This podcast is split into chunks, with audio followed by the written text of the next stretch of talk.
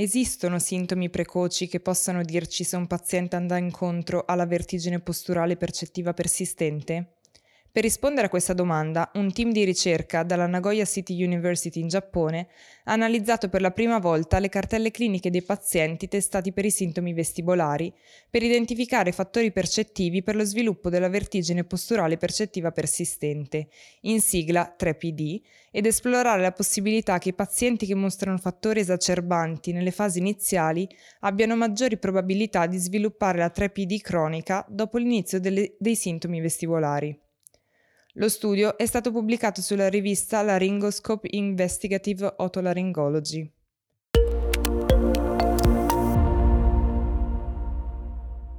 Quando le persone sperimentano sintomi vestibolari, cioè sintomi di disturbo dell'equilibrio, possono sviluppare la vertigine posturale percettiva persistente un disturbo cronico in cui i pazienti manifestano vertigini e non, in particolare durante il movimento, mantenendo una postura eretta e quando sono esposti a sintomi visivi complessi.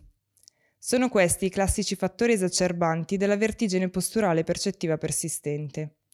Tuttavia, non tutti gli individui che soffrono di sintomi vestibolari vanno a sviluppare la vertigine posturale percettiva persistente e non è chiaro se le persone che mostrano fattori esacerbanti per la 3PD tendono a svilupparla o no. La 3PD è spesso grave e resistente al trattamento.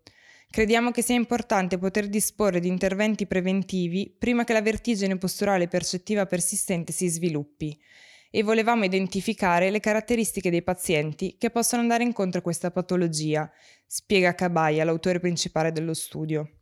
Nella ricerca, la gravità dei sintomi sperimentati dai pazienti è stata valutata utilizzando il Nigata 3PD Questionnaire, che comprendeva domande sui fattori esacerbanti, quindi postura eretta, movimento e stimolazione visiva. Inoltre, la percezione dell'handicap dovuto alle vertigini è stata misurata utilizzando una scala di autovalutazione chiamata The Dizziness Handicap Inventory.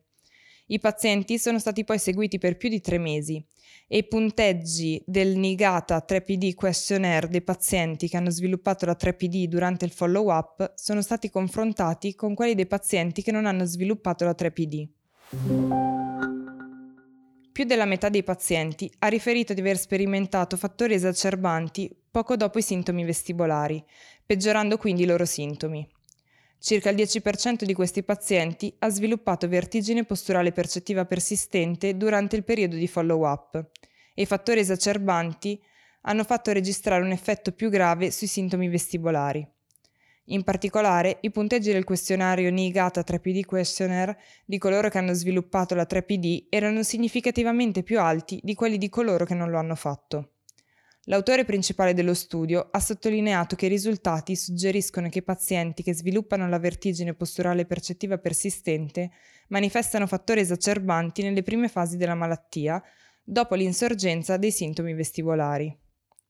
Nel sommario di questo episodio trovate i link a notizie e approfondimenti di orl.news.